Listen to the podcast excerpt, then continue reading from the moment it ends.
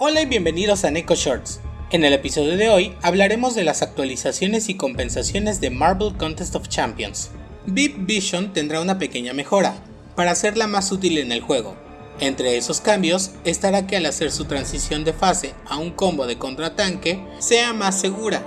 También se reducirá el número de taps durante su Super Especial 2, necesarios para llegar a 15 de energía solar.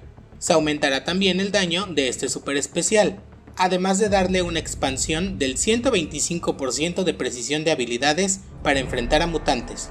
Estos cambios tendrán una fase beta en septiembre, y los cambios finales se verán en la actualización de octubre.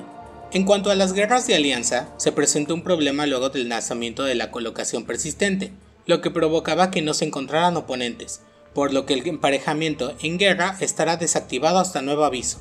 En cuanto a los errores que se presentaron en las arenas, se envió el día 18 de julio una actualización al juego que hay que descargar para que ya no se tenga el problema.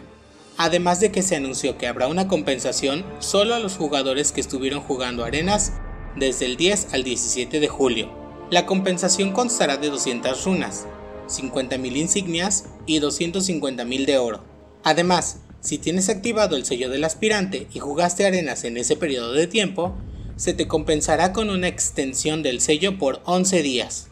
Esta compensación tardará en llegar, ya que tienen proyectado que se esté dando hasta principios de agosto.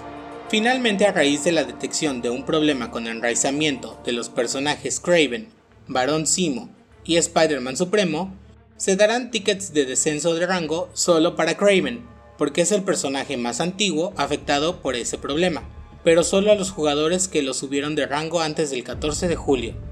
Te dejaré en la descripción del short la liga para que puedas leer más a detalle los cambios para VIP Vision. Nos vemos pronto en el próximo Neko Shorts.